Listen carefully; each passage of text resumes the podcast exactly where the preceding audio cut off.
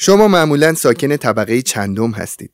ما تو ساختار مغزمون طبقات متفاوتی داریم و هر کدوم از ما بسته به شرایط و انتخابهامون هر لحظه ساکن یکی از طبقات خواهیم بود.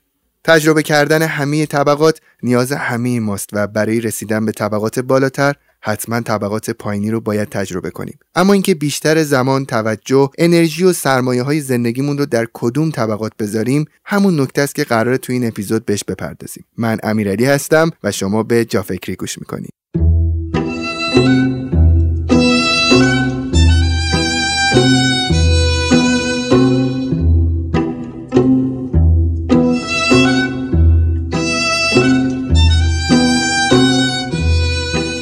می‌دونستی در سال 1399 یک میلیون و 130 هزار موبایل دست دوم تو اپلیکیشن دیوار معامله شده که همین معاملات باعث شده 120 میلیون مگاجول انرژی کمتر مصرف بشه؟ معادل مصرف یک روز انرژی 3183 خانواده.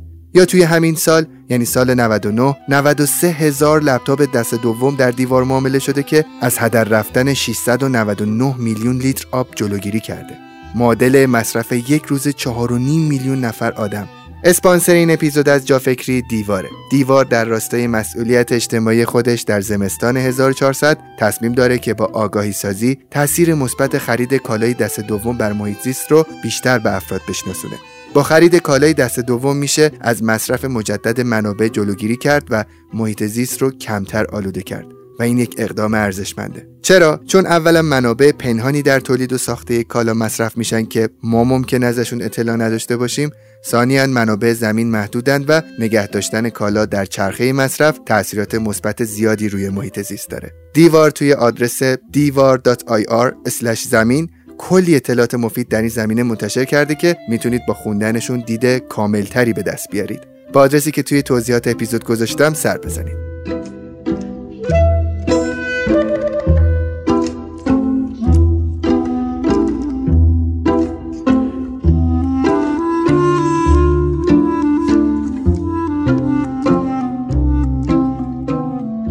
سلام دکتر امیری خوب هستین؟ خیلی خوش اومدیم به جا فکری. امیر علی جان سلام. منم خیلی خوشحالم که بازم میبینمت و بازم می‌تونیم یه اپیزود خوب و پر انرژی رو با هم داشته باشیم. منم خیلی خوشحالم از این بابت. توی اپیزود قبلی خیلی صحبت های خوب و اثرگذاری رو داشتیم با هم دیگه. توی این اپیزود یادمه که گفتیم می‌خوایم با هم راجع به طبقات مغز صحبت بکنیم و اینکه هر کدوم از ما تو کدوم طبقه داریم زندگی می‌کنیم و اگر که بخوایم بریم به طبقات دیگه بعد چطور این کار رو انجام بدیم.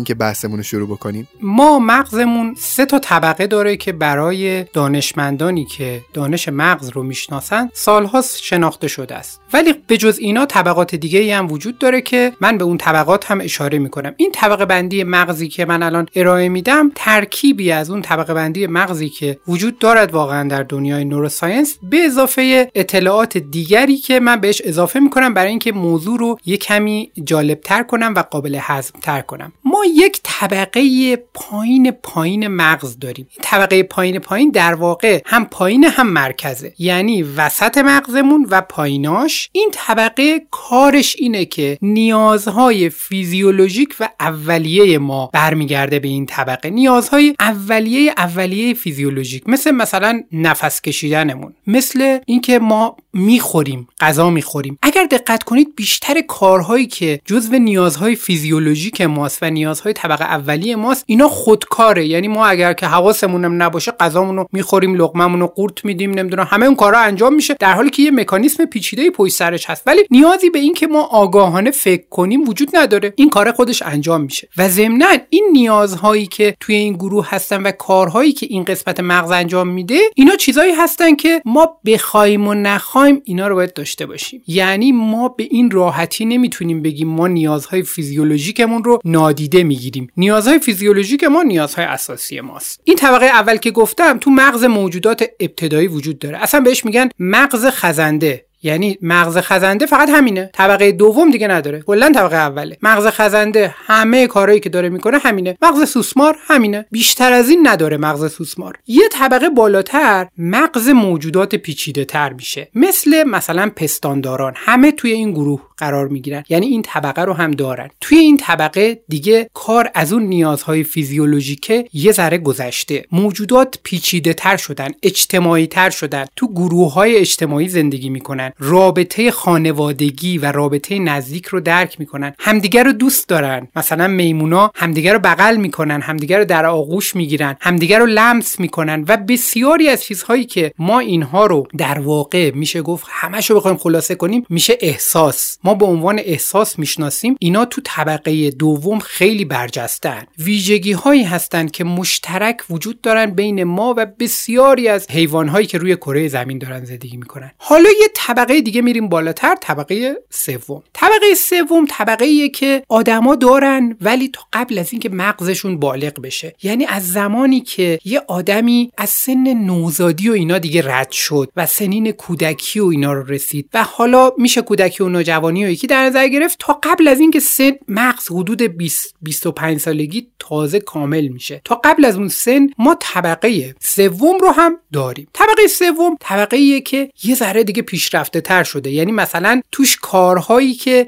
یه بخشی از کارهای فکری توی این طبقه جا می‌گیره. یه بخشی از مفاهیمی که مفاهیمی هستن که ما این مفاهیم رو متعالی می‌دونیم. مثلا توانایی جمع و تفریق کردن. مثلا توانایی درک کردن احساس آدمهای دیگه. و یه سری چیزها توی این طبقه قرار دارن. یه طبقه بالاتر و به نظرم طبقات بالاتر که آدم های کمتری به اونا رسیدن دیگه میشه اون طبقات پیشرفته ای که ما در مغزمون پتانسیلش رو داریم طبقه چهارم به بالا رو ولی خیلی از ماها به طبقه چهارم تا بالا نمی‌رسیم. تو طبقه چهارم به بالا ذهن ما شکوفا میشه. ما به خود شکوفایی می‌رسیم. تو طبقات بالا ما دیگه از دنیایی که ما رو با موجودات شبیه خودمون نزدیک می‌کنه ما از اون دنیای خیلی دور میشیم. میل میلمون اشتیاقمون لذتمون این که از چه چیزهایی لذت می‌بریم. چیزهایی که ما رو تحریک می‌کنه که یه کاری انجام بدیم. و خیلی چیزها تو زندگی برامون تغییر می‌کنه. توی طبقه چهارم به بالا که باز خودش طبقات متعددی داره آدما در یک سطح دیگه زندگی می‌کنن. خب اینا طبقات مغزی یه نگاه دیگه هم می‌کنیم به هرم مزلو هرم مزلو یا همون هرم نیازهای انسانی. من اینو می‌خوام به صورت ترکیبی با طبقات مغزی ببینیم. تو هرم مزلو مزلو میگه که اون پایینای هرم نیازهای فیزیولوژیکه. نیازهای فیزیولوژیک یعنی چی؟ مثلا نیاز به سرپناه نیاز به خوردن خوابیدن این حرفا. یه طبقه بالاتر نیازهایی که یه کمی از اون نیازهای فیزیولوژیک سطح مغز خزنده جدا میشه. مثلا نیاز به دوست داشتن و دوست داشته شدن نیاز به تعلق داشتن و این نیازها توی طبقه دوم قرار می‌گیره. مثلا نیاز به امنیت سیفتی بین طبقه اول و دوم قرار می‌گیره. و توی طبقات بعدی نیازهایی که مربوط یا تعریف ها و شناخت هایی که یه ذره پیشرفته تره. مثلا اعتماد به نفس. مثلا اینکه ما به بقیه احترام بذاریم و دنیای اونها رو درک کنیم و اینها در طبقه سوم قرار می‌گیره توی هرم مزلو و تو طبقه آخر چیزایی قرار می‌گیره که یکم ما اینا رو پیشرفته تر می‌دونیم. مثل مثلا اخلاقیات مثل مثلا خلاقیت مثل خودشکوفایی. همه اینا تو طبقات بالاتر قرار می‌گیره. خب حالا منظور من از این گفتن این طبقات و فلان و این حرفا چی بود؟ منظور من این بود که این طبقات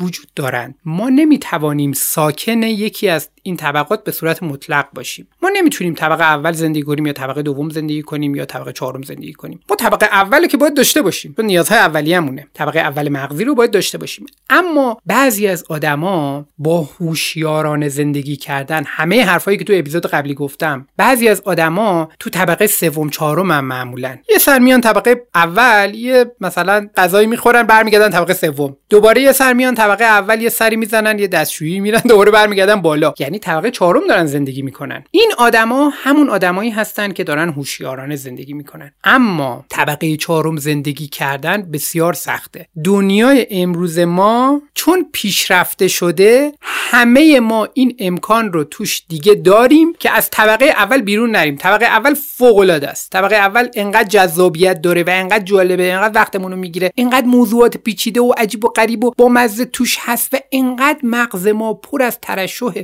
موادی میشه که این مواد به ما انرژی میده که به سمت جلو حرکت کنیم و ادامه بدیم. حرکتمون تو طبقه اول رو که ما سراغ طبقه دوم نخواهیم رفت. این طبقه اول دوم سوم اینا رو گفتم یه ذره دیگه توضیح میدم که تو طبقه اول چه خبره. تو طبقه اول خیلی خوش میگذره. یعنی چراغای روشن همه دارن میرقصن حال هوا خیلی خوبه. در باز نیاز نیست در رو باز کنیم درش باز کلا می‌تونیم تشریف ببریم داخل. بیرون اومدنش یه ذره سخته چون نیاز به تصمیم آگاهانه و نیاز برنامه ریزی داره. بیرون اومدن از طبقه اول سخته و ضمنا طبقه اولم دیگه به اون طبقه اول گذشتمونم نیست. یعنی ما حتی اگر در طبقه اول زندگی کنیم مثلا طبقه اول توش خوابیدن نیاز به خوابیدن وجود داره. ما باید خواب کافی رو داشته باشیم برای اینکه فرداش حالمون خوب باشه. این مال طبقه اوله. ولی آدمی که آگاهانه زندگی نمی‌کنه تو طبقه اول داره زندگی می‌کنه یه چند تا option اونجا توی pharmacy تو داروخانه شب طبقه اول دارن میفروشن بهش که خوابش هم دیگه نره چون طبقه اول همش درآمدزاییه. اصل درآمدزایی همه شرکت های marketing تو دنیا رو طبقه اولیه متمرکزه. طبقه دوم یکم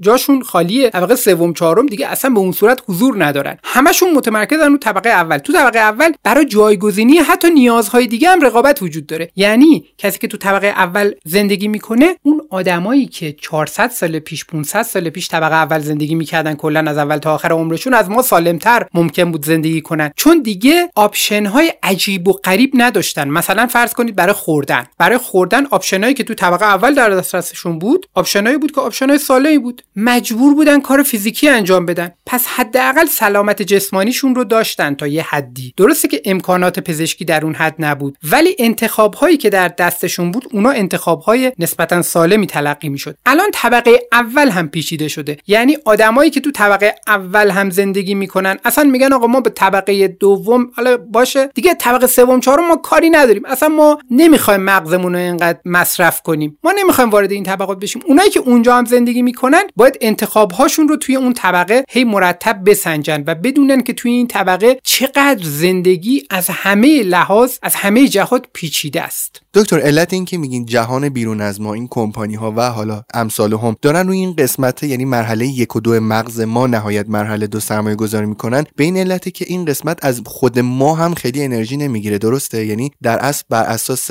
ذهن ناخودآگاه ما درسته؟ دقیقا همین جوریه. ما بیشتر تصمیماتی که می‌گیریم در روز تصمیماتی که داریم می‌گیریم و تصمیمات کوتاه مدت و بلند مدت همه اینایی که داریم می‌گیریم بیشترشون برای ما اینا آگاهانه نیستن. یعنی مسیری که طی می‌کنن مسیر کاملا ناخودآگاهیه. و چون دنیای اطراف ما بسیار دنیای پیچیده شده این مسیرهای ناخودآگاه رو برای اولین بار در طول تاریخ دنیای اطراف ما می‌تونه خیلی راحت target کنه هدف گذاری کنه و این مسیر ناخودآگاه رو هی نگاه کنه ببینه ما کجاشیم بقیه‌ش رو push کنه ما رو بریم. یعنی ما وقتی توی این شرایط هستیم و گیر می‌کنیم بیرون اومدن از اینم برامون خیلی سخته. مثالش مثلا ما اگر یک ماده غذایی خاص رو مثلا ساندویچ مکدونالد رو تجربه کنیم ساندویچ مکدونالد حاصل کار تیمهای مختلفی از افرادیه که دانش تغذیه دارن دانش marketing دارن و و خیلی موارد دیگه. بعد اینا میان روی طعم ساندویچ مکدونالد کاری می‌کنن که همچنان اون استانداردها رو بتونن بگیرن از اداره دارو و غذا و مشکلی از لحاظ استانداردها پیدا نکنن اما بتونن تا حد اکثر ممکن هم addictive باشه اعتیادزا باشه اون ساندویچ مکدونالد. پس ما اگر ساندویچ مکدونالد یه بار خوردیم دو بار خوردیم بار سوم احتمال اینکه بخوریم خیلی زیاده. اما کسی از همون بپرسه میگه میگیم ما خودمون میگیم که نه ما خودمون داریم میریم. اینجوری نیست که مثلا معتادش شده باشیم. نه اصلا این حرفا نیست. ما خودمون دیگه دیدیم که مثلا این قیمتش مثلا 5 دلاره اون یکی دیگه 7 دلاره. مثلا میریم اینجا چیز می‌کنیم. من برندهای خارجی رو مثال می‌زنم که دیگه حالا دیگه یه موقع به برندی بر نخوره برندهای خودمون رو مثال نمی‌زنم. دکتر یه اتفاق جالبی که افتاد این چند وقت نگاه می‌کردم تو استوریای دوستان می‌دیدم که اعتراض می‌کردم به یکی از فروشگاه خارجی. اسمش رو اینجا نمیگم که تبلیغ نشه. اونا وقتی که می‌رفتن قهوه خودشون سفارش می‌دادن اسمشونو که می‌گفتن اسمشونو اونا اشتباه مینوشتن به قصد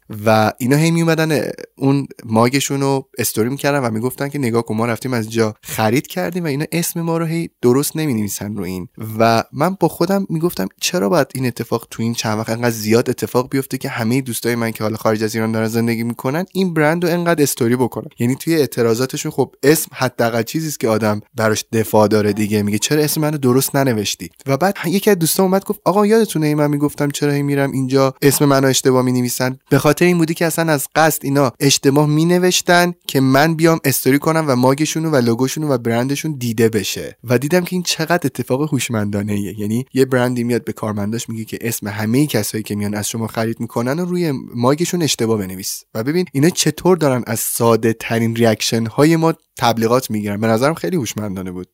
بله دقیقا. تازه الان ما مثلا می‌تونیم بگیم مثلا اینو اگه بخوایم نگاه کنیم بهش بگیم این مرموز این کار یه ذره غیر اخلاقی شاید از نظر خیلی از آدما. ولی اصلا حتی اگر اون organization کار غیر اخلاقی هم انجام نده انقدر option اخلاقی داره که یه همچین نتیجه بگیره که باور نکردنیه. پس اون در دسترس بودن برای جاهایی که به اطلاعات دسترسی دارن و برای کلا دنیای اطراف ما اون در دسترس بودن خیلی تغییر کرده اما ما به عنوان کسانی که خب داریم حالا اینجا زندگی می‌کنیم من مثلا به لذت می‌خوام نگاه کنم. لذت. یه چیزی که برای همه ما مهمه آدمیزاد. شاید از خیلی از آدما حتی بپرسین میگن که زندگی یعنی لذت بردن. یعنی میگن که اگر لذت می‌بری خوشی خوب زندگی. اگه لذت نمی‌بری خوش نیستی زندگیت خوب نیست. من نمی‌خوام به این تعریف الان اصلا کاری داشته باشم. این تعریف درسته یا غلط کاری بهش نداریم. اما ما می‌دونیم که لذت برای همه آدما مهمه. اما همین لذت رو اگر بهش بپردازیم می‌بینیم که دوباره توی همین پنج طبقه لذت های مختلف جاریه. توی طبقه اول پایین ترین طبقه لذت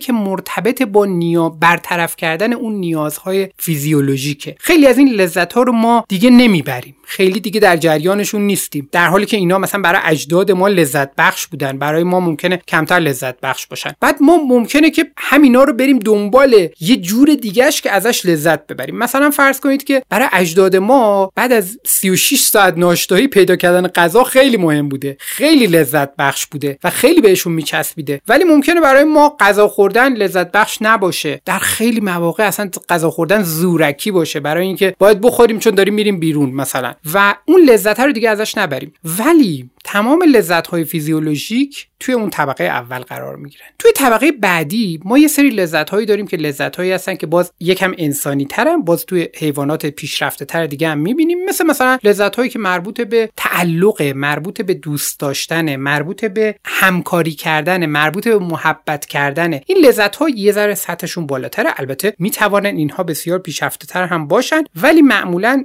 این لذت ها رو توی اون سطح طبقه بندی می‌کنیم. یه سطح میایم بالاتر لذت هایی که یه ذره دیگه خیلی آدمی زادی تر میشه. مثلا لذت بازی کردن لذت یادگیری اطلاعات جدید لذت اینکه به یک نفر کمک کنی لذت اینکه مثلا مشهور بشی مورد توجه واقع بشی. و باز میریم یه ذره سطح بالاتر میریم تو لذت هایی که یه ذره لذت های مغزی تره مثلا لذت هایی که همراه با یک مطالعه عمیقه همراه با یک تفکر عمیقه همراه با یک تفکر مدل انتقادیه و لذت هایی که مثلا به نظر می‌رسه کارهایی که یه ذره سختن ولی توش ماجراجویی دارن. یعنی فراتر از اون بازی کردنن و توش لذت هم دارن. اینا لذت های یه ذره بالاتر. دیگه توی سطوح باز بالاتر لذت هایی که آدمای به این راحتی آدما دستشون بهشون نمی‌رسه. لذت هایی که مثلا فرض کنید ایلان ماسک براش لذت بخشه. می‌خواد دنیای ما آدم ها رو تغییر بده برای همیشه. مثلا چیزی که الان به وجد میارش و دنبالشه اینه که روی مریخ مثلا کلونی آدما رو تشکیل بده اونجا بتونه زندگی رو چیز کنه. لذت هایی که خیلی سطح بالاتر هستن دیگه از پنج به بالا همینجوری تعریف میشن. اما ممکنه بعضی از لذت ها برای ما دست نیافتنی باشه. بعضی از لذت ها لذت هایی باشه که فقط به درد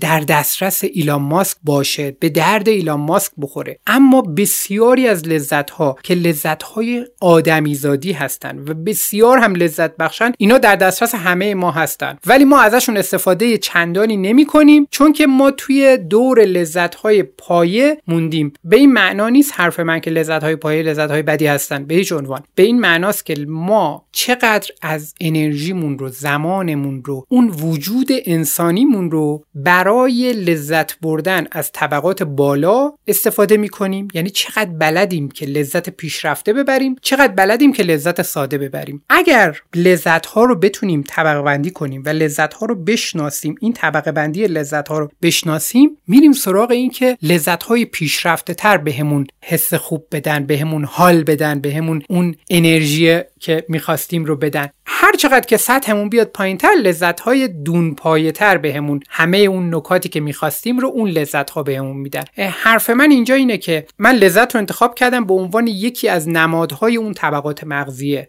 اگر فرصت شد به نمادهای دیگه هم می‌پردازیم. ولی اگر فقط لذت رو نگاه کنید می‌بینید که لذت تو طبقات مختلف فرق می‌کنه. اصلا تجربه آدما تو طبقات مختلف فرق می‌کنه. بیشتر آدمایی که طبقه پایین هستن خبر ندارن که طبقه های بالا چه خبره. و طبقه های بالا رو شاید حتی اشتباه دارن قضاوت می‌کنن. یعنی فکر می‌کنن که مثلا یک نفر که در یک جایگاه فکری بسیار پیشرفته است و می‌تواند از مغزش استفاده خاصی ببره فکر می‌کنن این چون نتونسته لذت دونپایش رو برطرف کنه داره اون کارو می‌کنه. در حالی که معمولا اینجوری نیست. یعنی معمولا آدما باید این مراحل رو طی کنن تا برسن به اون طبقات بالاتر و اونها براشون لذت بخش باشه. آی دکتر شما توی اپیزود قبلی یادمه که گفتین که ما تو اپیزود بعدی که همین اپیزود باشه قرار اول بدونیم که مغز طبقاتی داره و بعد از طبقاتش مطلع بشیم. بعد از اون گفتین که بعد بدونیم که تو کدوم طبقه داریم زندگی می‌کنیم و بعد از اون بفهمیم که چطور می‌تونیم از طبقه که در زندگی می‌کنیم بالاتر بریم. موافقین که در مورد قسمت دوم این بحث صحبت بکنیم یعنی در مورد اینکه چطور بفهمیم در کدوم طبقه داریم زندگی می‌کنیم؟ فرض کنیم که ما از صبح که بیدار میشیم می‌خوایم امروز می‌خوایم ارزیابی کنیم ببینیم کدوم طبقه هستیم. از صبح که بیدار میشیم می‌تونیم به عنوان یک روز روز نمونه کارهای خودمون رو یادداشت کنیم ریکورد کنیم یه جوری کارهای خودمون رو ثبت کنیم که بعد بتونیم روشون قضاوت کنیم. یه آدمی که توی طبقات پایین از صبح بیدار میشه به دنبال رفع کردن نیازهای فوریشه. یعنی از زمانی که بیدار میشه نیازهای فیزیولوژیک و فوری رو به موضوعاتی که با تأخیر بهشون می‌رسه به اونا ترجیح میده. یعنی آدمی که نیازهای دم دستی رو ترجیح میده معمولا organization نظم و برنامه ریزی بلند مدت ندارد. دوم اینکه اون چیزهایی که دم دستش میاد رو بدون اینکه زیر سوال ببره اونا رو معمولا میپذیره. معیارهای اندازهگیریش معیارهای اندازهگیری نیست که بر اساس شناخت از این چیزها شکل گرفته باشه. به عنوان مثال اگر یه پیغامی براش بیاد و این پیغامه پیغام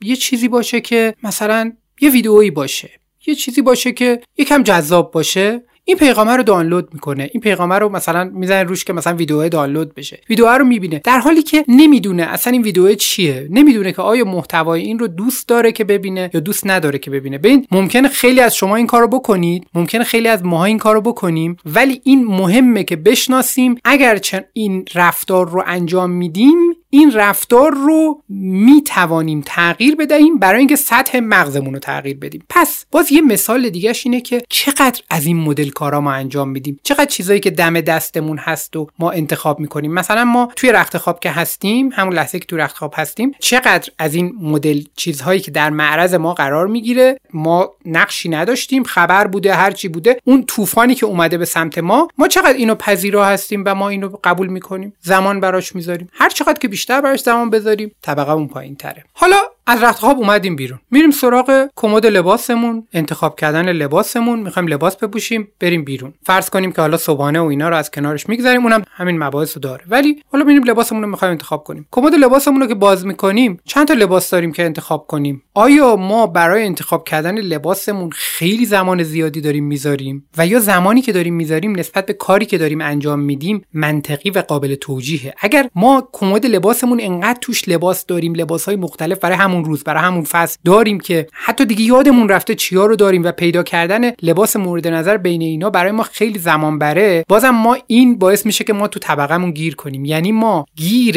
قفل انتخاب افتادیم. قفل انتخاب وقتیه که ما انتخاب هامون از میزانی که حافظه ما مغز ما می‌تواند در حافظه فوریش نگه داره فراتر میره. اگر فراتر بره ما قفل کردیم. ببین مثلا فرض کنید این تو همه جا هستا ولی مثالش رو باز روی لباس میگم برای اینکه قضیه جا بیفته. ما مثلا توی کفش اگر ما یه کفش داشته باشیم همیشه هیچ وقت اصلا بهش براش فکر نمی‌کنیم. میریم بیرون کفشمون میپوشیم میریم اگر دو تا کفش داشته باشیم زمستونی و تابستونی به نفعمونه چون زمستونا کفش زمستونی پوشیم تابستونا تابستونی. اگر سه تا کفش داشته باشیم باز یه کفش داشته باشیم که برای مثلا روزای برفی باشه دیگه روز برفی تکلیفمون مشخصه. اما اگر تعداد کفش ها خیلی زیاد بشه یه اتاق پر کفش داشته باشیم حالا وقتی که وارد میشیم بسته به اون روزمون انتخاب های زیادی داریم. انتخابات چند تاست؟ مثلا 15 تاست. 15 تا دیگه از اون توانایی مغز ما در تجزیه تحلیل کردن فوری اینا گذشته. ضمنا تو حافظمون هم دیگه نمونده. ما چه کفشایی داریم؟ پس ما بهش هم نمی‌تونیم به این راحتی بپردازیم قبل از اینکه برسیم به قفسه کفشا. باید ببینیمشون. چون یادمون هم رفته چه کفشایی داریم. زمان خیلی زیادی می‌ذاریم برای انتخاب کفشا. اون لذت پایینیه که مثلا پامون یه جای خوب باشه. راه که میریم پامون اذیت نشه. اینا که چیزای مهمی هستن. نیاز فیزیولوژیکمون هستن. اون لذت پایینیه رو ما بیش از حد توش موندیم. یعنی اون زمان طی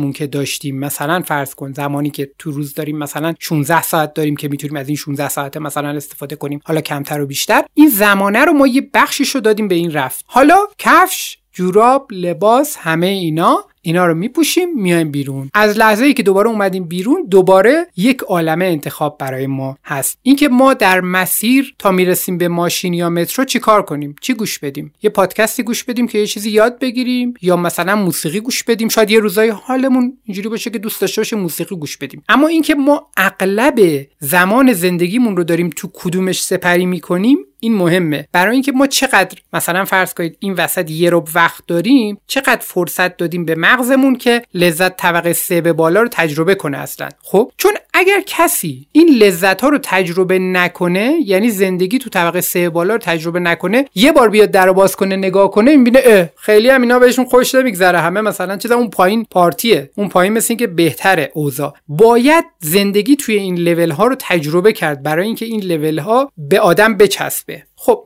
یه آدمی که این آدم از فکر می‌کنم تصویر کلی مشخص شد. این آدم که داره خیلی طبقه پایین پایین پایین پایین زندگی می‌کنه همه زندگیش درگیر نیازهای فیزیولوژیکه از اون مرحله فراتر نرفته و اگر شما اون فرد رو ببینید حتی نزدیکان و اطرافیان و کسانی که اونو دوست دارن حتی اشاره می‌کنن و میگن که این اون دوست داشتنی که ما ازش باید بگیریم رو هم نمی‌گیریم. اون رابطه اجتماعی با دوستان رو هم نداره. اونایی که حتی طبقه دومی بود یعنی طبقات پیشرفته انسانی نبود. حتی به اونا هم نمی‌رسه. و ببینید الان فرصتش هست. یعنی در دوران کنونی انقدر طبقه اول ما شلوغه که ما تو طبقه اول گیر می‌کنیم. اگر بخوایم گیر کنیم گیر می‌کنیم. مثالش هم باز برای اینکه این موضوع کاملا کاملا مشخص بشه اینه که مثلا توی طبقه اول گفتم که مثلا خریدن یه چیزی. خب خریدن یه چیزی قبلا نه تنوعی داشت نه هر روز تغییر می‌کرد نه اینکه رنگای مختلف داشت نه اینکه ما توانایی خریدش رو داشتیم. آدما کالاهایی که لازم داشتن رو به ضرب و زور میخریدن و ازش هم استفاده می‌کردن چون به ضرب و زور خریدن. پولش رو به زور جور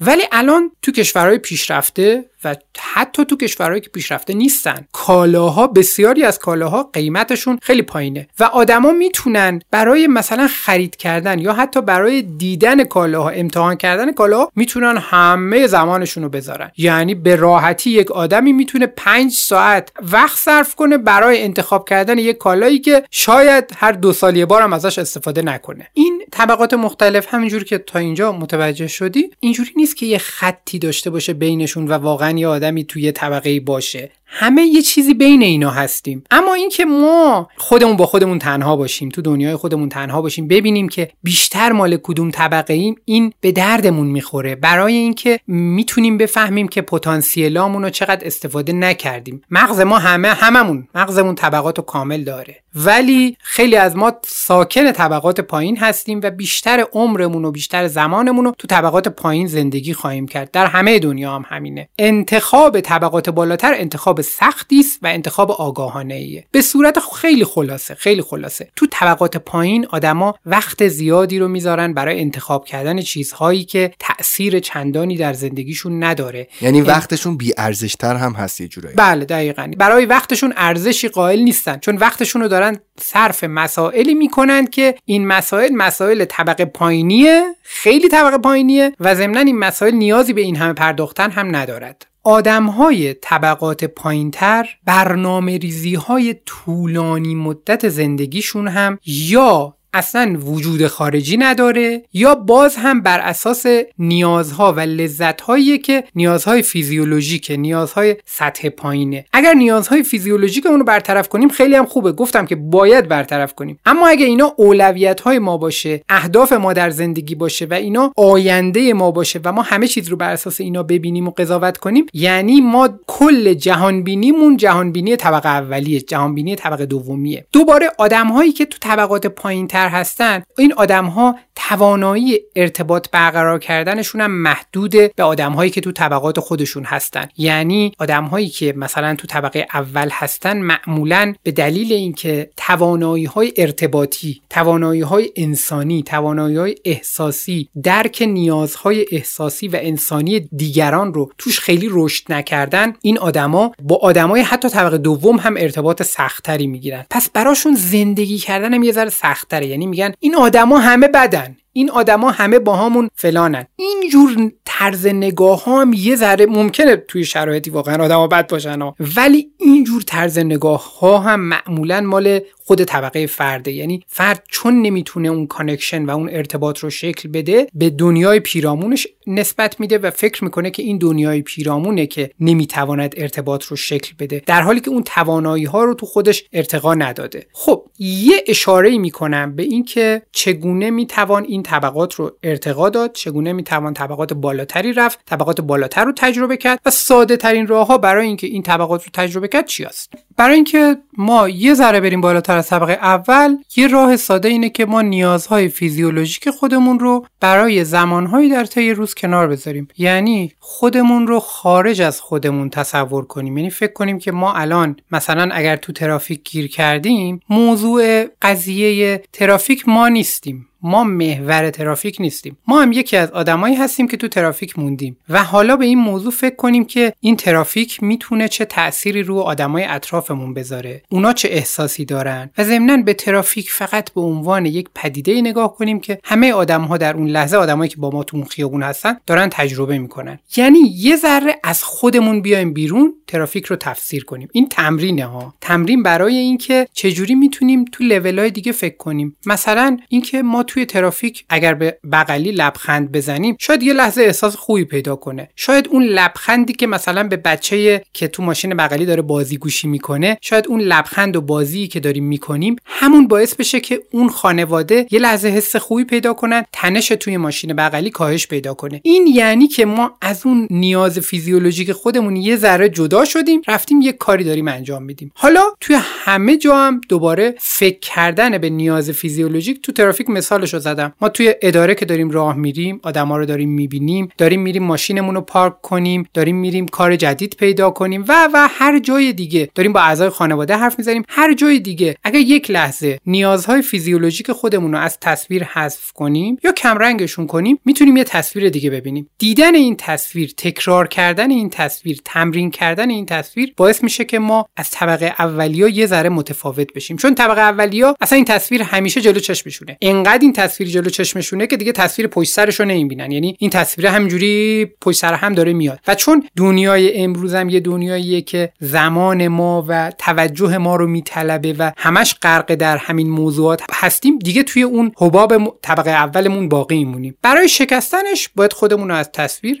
حذف کنیم برای زمانهایی. این یه راه خیلی ساده. یه راه خیلی ساده دیگه این که یاد بگیریم. یادگیری خیلی به ما کمک می‌کنه که ما دنیا رو از دید افراد دیگه ای ببینیم بشناسیم و این به ما کمک می‌کنه که ما جایگاه خودمون رو ارتقا بدیم. وقتی که آدم میره می‌خونه هر چیزی هر کتابی رو آدم می‌خونه طبیعتا انتخاب کتاب و اون یادگیریه هر چقدر آگاهانه تر باشه و هر چقدر پخته تر باشه مهمتره. اما به صورت کلی هر کتابی حتی یه داستان رو آدم می‌خونه کتاب داستان رو می‌خونه آدم دیگه وارد دنیای اون نویسنده داستان میشه. یعنی وقتی که ما داریم داستانه رو می‌خونیم خط داستانی رو داریم دنبال می‌کنیم داریم با ذهنمون خودمون رو می‌ذاریم جای اون شخصیتی که توی داستان داره براش اتفاقاتی میفته ما داریم اون رو تصور می‌کنیم و داریم احساسات اون رو شناختی که اون پیدا کرده نسبت به دنیای اطرافش همه اونا رو داریم تجربه می‌کنیم. این اجازه میده به ما که باز از نیازهای فیزیولوژیک خودمون دور بشیم. چون ما در اون لحظاتی که داریم داستان رو می‌خونیم دیگه ما خودمون نیستیم. ما اون شخصیت داستانی هستیم. این در مورد کتابای داستانه در مورد کتابایی که بهمون اطلاعات میدن باز همین تاثیر وجود داره. مدل های دیگه این تاثیر وجود داره. پس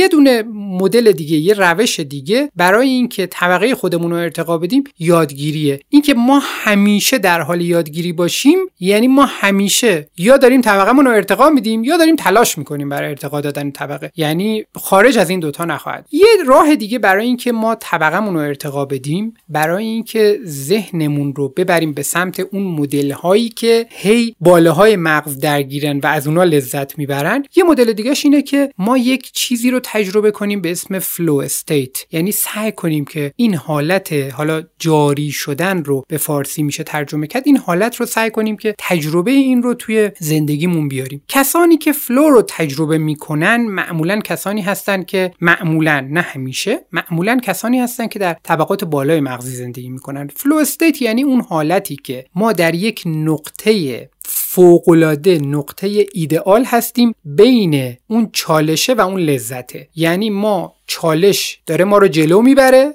به هیجان میاره ما رو ما رو بهمون انرژی میده. از طرف دیگه یک لذتی هم وجود داره داریم لذت هم می‌بریم. از یه طرف دیگه هم این چالش هم خیلی چالش جدیه. یعنی flow state رو آدما در level های مختلف کسب می‌کنن. مثلا یک شطرنج باز حرفه‌ای در زمانی که داره شطرنج بازی می‌کنه و در یک مسابقات حضور داره ممکنه که صداهای اطراف رو نشنوه هستن تو flow یعنی دیگه مغزش توی اون دنیای شطرنجه و در اون دنیای شطرنج در یک سطحی داره مغزش فکر می‌کنه که نیازهای فیزیولوژیک و اینا رفته دیگه. یعنی اصلا نمی‌دونه که الان باید بره دستشویی مثلا. نمی‌دونه که الان گشنش شد یعنی اینقدر این مغز تو flow ه که حتی اینا رو نمی‌دونه. نه اینکه آدم همیشه باید تو flow باشه ها ولی اینایی که flow رو تجربه می‌کنن اینا کسانی هستن که هر کاری که هستن اینا تو کارشون کارشون درسته. موفقن. مثلا یه کسی که بدمینتون بازه و میاد توی مثلا برای یه مدالی وقتی داره بدمینتون بازی می‌کنه تو flow state ه به معنای واقعی تو flow state ه یعنی دیگه مغزش کاملا به بدمینتون داره می‌پردازه و همه نیازهای فیزیولوژیک و فلان و همه اینا رفته کنار. flow state رو به این دلیل مثال زدم که نمونه بارزی از عملکرد مغزی سطح پیشرفته است. معمولا flow state همراهی داره با اون سطحی از تجربه لذتی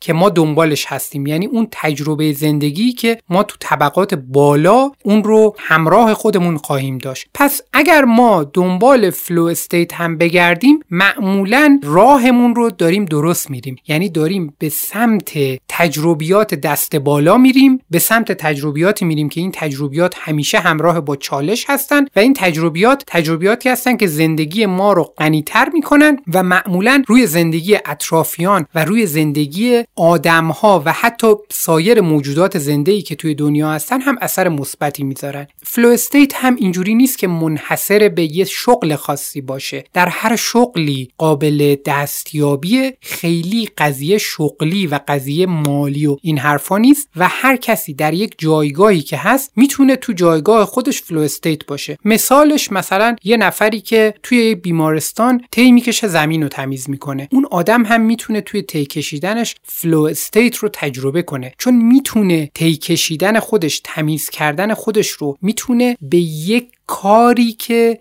داره به عنوان همکاری پزشکان بیمارستان داره انجام میده و داره کمک می‌کنه که عفونت در بیمارستان کاهش پیدا کنه و خانواده ها برگردن پیش عزیزانشون و می‌تونه کل این مجموعه رو اینجوری نگاه کنه و از کارش لذت کافی ببره لذت کامل ببره و ضمنا در اون انجام دادن کارش غرق بشه. مثل همون کسی که داره قهرمان بدمینتون داره بدمینتون رو می‌زنه می‌تونه به همچین flow ی برسه در ساده ترین کار ممکن و این فقط از کسی برمیاد که نسبت به همه اینها آگاه باشه. یعنی بدونه که چه اهمیتی کارش داره بدونه که این state چیه و بدونه که چه جایگاهی واقعا می‌تونه توی دنیا داشته باشه. چقدر این نگاه جالبی بود. چقدر این flow state که گفتین اتفاق جالبیه و داشتم فکر می‌کردم که خود من چقدر اینو تجربهش کردم. توی گزینه هایی که باعث میشه ما رو به سمت طبقات بالاتر ببره دیگه چه گزینه هایی مطرحه؟ گزینه های دیگه. معمولا رفتن به طبقات بالا همراه با چالشه. اینو به همون فلو هم می‌تونین ربطش بدین. معمولا زندگی که چالش کمی توش داره از صبح که بیدار میشه تا شب زندگی نیست که طبقه بالایی باشه. طبقات پایینه که چالشش کمه. درسته که ما به ظاهر داریم تلاش می‌کنیم که در رفاه باشیم. به ظاهر ما داریم تمام تلاشمون رو می‌کنیم که کمترین چالش ممکن رو داشته باشیم. ولی هممون چالش طلبیم. یعنی هممون برای اینکه به یه چیزی با چالش برسیم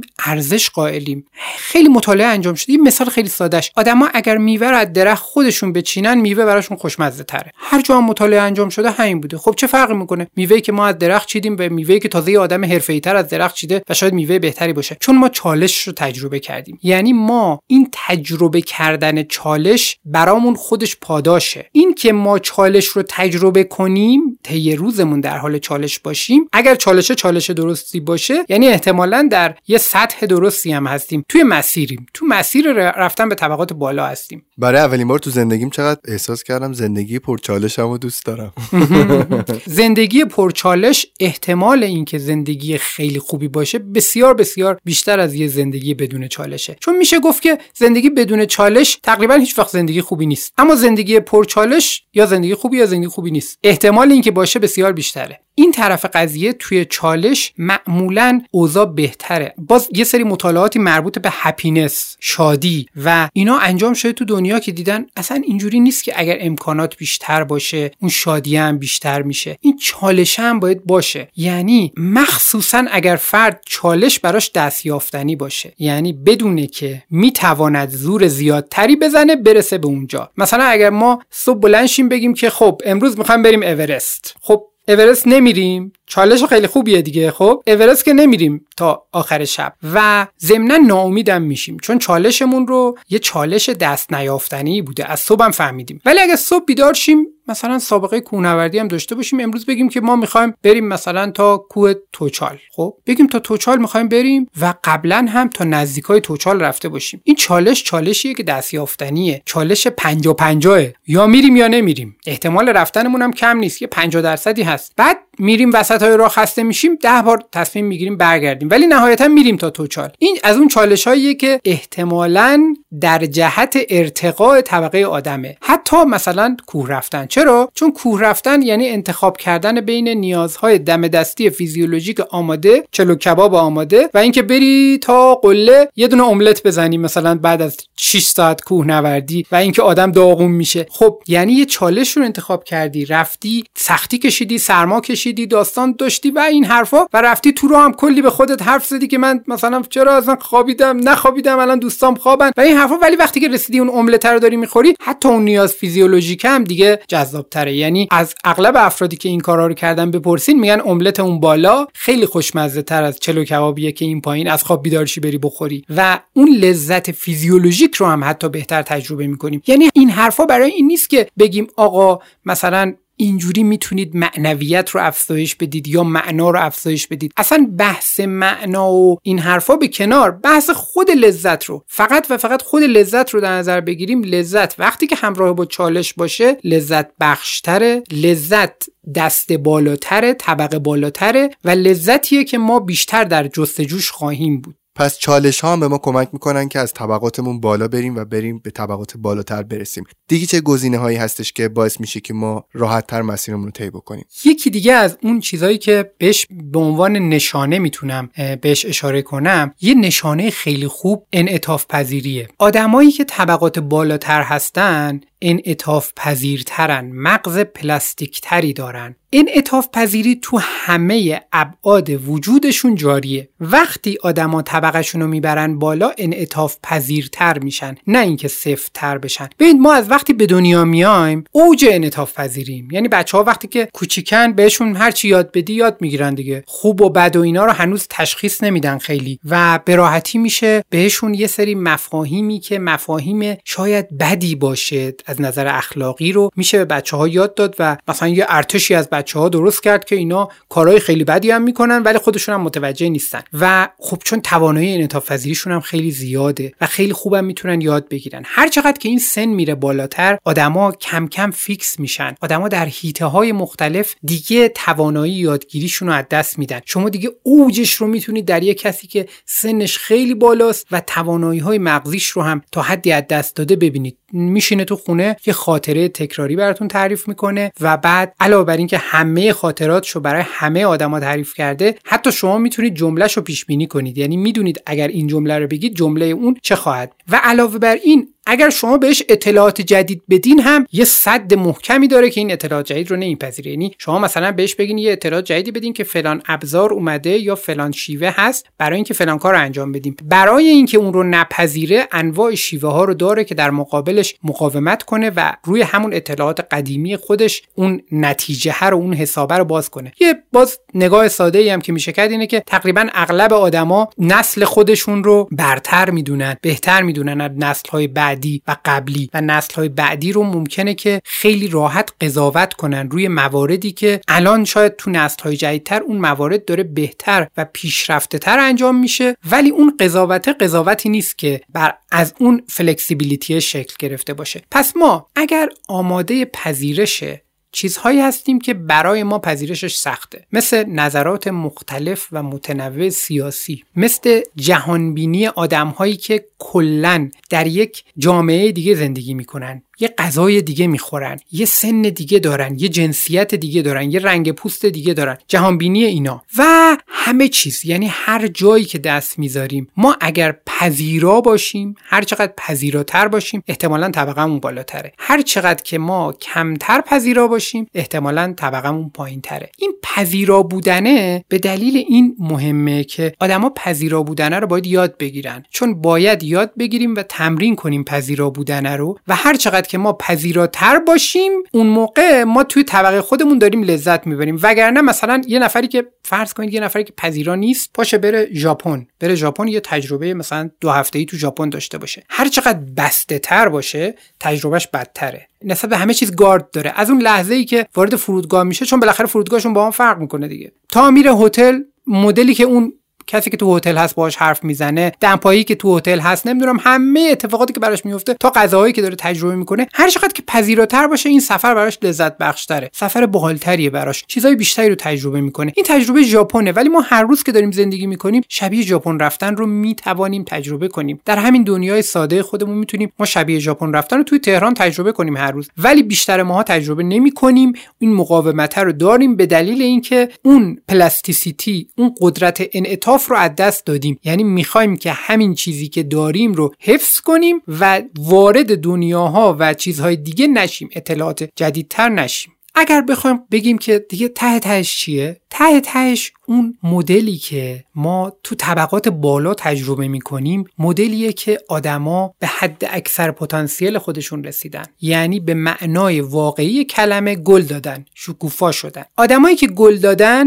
و شکوفا شدن مهم نیست این آدما از کدوم بستر فرهنگی میان. مهم نیست که این آدما در حال حاضر چه آیکیویی دارن چقدر تحصیلات دارن. مهم اینه که در جایگاه خودشون گل دادن. یعنی در جایگاه خودشون شکوفا شدن. کسی که در جایگاه خودش شکوفا میشه یعنی اگر که داره یک کاری رو انجام میده یه شغلی رو داره انجام میده که اون شغلش خیلی شغل ساده ایه مثل مثلا فرض کنید که راننده تاکسیه. تو جایگاه خودش به عنوان راننده تاکسی به حد اکثر پتانسیل های خودش رسیده. می‌دونه پتانسیل های خودش رو. می‌دونه که می‌تواند آدم ها رو بخندونه. پس آدم ها رو میخندونه. می‌دونه که می‌تواند آدمهایی که دهنشون خشکه بهشون آب تعارف کنه. پس این کارو می‌کنه. می‌دونه که تو روز بارونی می‌تونه سرعتشو فلانجا کم کنه. پس این کارو می‌کنه. می‌دونه که اگر پشت تلفن با مثلا یکی از اعضای خانوادهش در مورد یک مسئله مالی حرف بزنه کسی که کنارش نشسته آزرده خاطر میشه. چون اونم این مشکل رو داره. پس این کارو می‌کنه. جلوی اون حرف نمی‌زنه با تلفنش. می‌دونید تمام انتخاب هایی که اصلا بهش فکرم نمی‌کنیم ما همه اون راننده بهش فکر می‌کنه. تمام زندگیش از صبح تا شب هوشیارانه است. و بر اساس این انتخاب های هوشیارانه داره زندگی رو می‌کنه که در اوج شکوفایی خودش قرار داره و دنیای اطراف هم دارن ازش به عنوان یک گل خوشبو دارن لذت می‌برن. به خاطر اینکه علاوه بر اینکه خودش در اوج لذته همه دنیای اطرافش رو هم در لحظه ای که در تماس باهاش قرار می‌گیرن تو لذت قرار میده. این تماس ممکنه تماس فیزیکی باشه ممکنه یه لحظه تماس نشستن تو تاکسی باشه ممکنه یک لحظه فقط دیدن صورت این آدم باشه و هر چیز دیگه ای اما این خودشکوفایی وقتی که آدم به اون مرحله خودشکوفایی برسه بسته به تواناییش بسته به پتانسیلش بسته به اینکه چی هست کی هست کجا هست چی کاره هست چقدر پول داره چقدر تحصیلات داره بسته به اینها خودشکوفاییش در سطح خودش ظاهر میشه. یعنی منظورم اینه که این خودشکوفایی فقط مال ایلان ماسک نیست مال هممونه. همه ما اگر در جایگاه خودمون به خودشکوفایی برسیم می‌توانیم این تاثیر رو توی دنیای اطرافمون بذاریم. بعد حالا فرض کنید که دنیا دنیای اطراف ما یه دنیایی باشه که ده درصد آدماش به خود شکوفایی رسیده باشن. شما اصلا از صبح که میاد بیرون تا شب چقدر لذت می‌برید؟ یعنی فقط ده درصد آدماش توی این مرحله باشن. این ده درصد کل جامعه رو می‌برن بالا. یعنی کل جامعه رو حالشون رو خوب می‌کنن. کل روابط انسانی رو ارتقا میدن. ما یه بار برامون مثلا یک تجربه ای که با یه آدمی که شکوفا شده یه تجربه اتفاق میفته تا یک ماه اینو برای بقیه تعریف می‌کنیم. حالمون خوبه. نمی‌دونم احساس خوبی نسبت به خیلی از مسائل پیدا می‌کنیم و و خیلی اتفاقات میفته اگر قدردان اون اتفاق باشیم. فرض کنید که این اتفاق داره هر روز رخ میده. بعد چون ما اثر همدیگه رو تشدید می‌کنیم اون ده درصده ممکنه رسیدن به ده درصده مثلا ممکنه که سالها طول بکشه. ولی از ده به 20 درصده خیلی آسونه. یه هفته طول می‌کشه. چون دیگه آدما دیگه همدیگه رو نگاه می‌کنن و اون ده درصده یه تاثیر عمیقی تو کل جامعه می‌ذارن. آی دکتر از مدت ها قبل که ما قرار شد توی جا فکری با هم دیگه صحبت بکنیم مطالب آماده کردیم بارها با من مشورت کردین بالاخره دعوت منو قبول کردین و تشریف آوردین استودیو تا با هم دیگه این فصل جافکری رو ضبط بکنیم. به نظر من میل به اینکه آدم های دیگه بیشتر از 323 4 هزار نفر مخاطب جافکری امروز صحبت های شما رو گوش بکنن به واسطه صحبت های شما تغییر بکنن. خودش نشون از این داره که شما در طبقات بالایی به نظر من زندگی می‌کنین و اینکه ازتون ممنونم برای همه صحبتاتون. دمتونم گرم. مرسی که برای ما دوباره وقت گذاشتید خیلی ممنونم.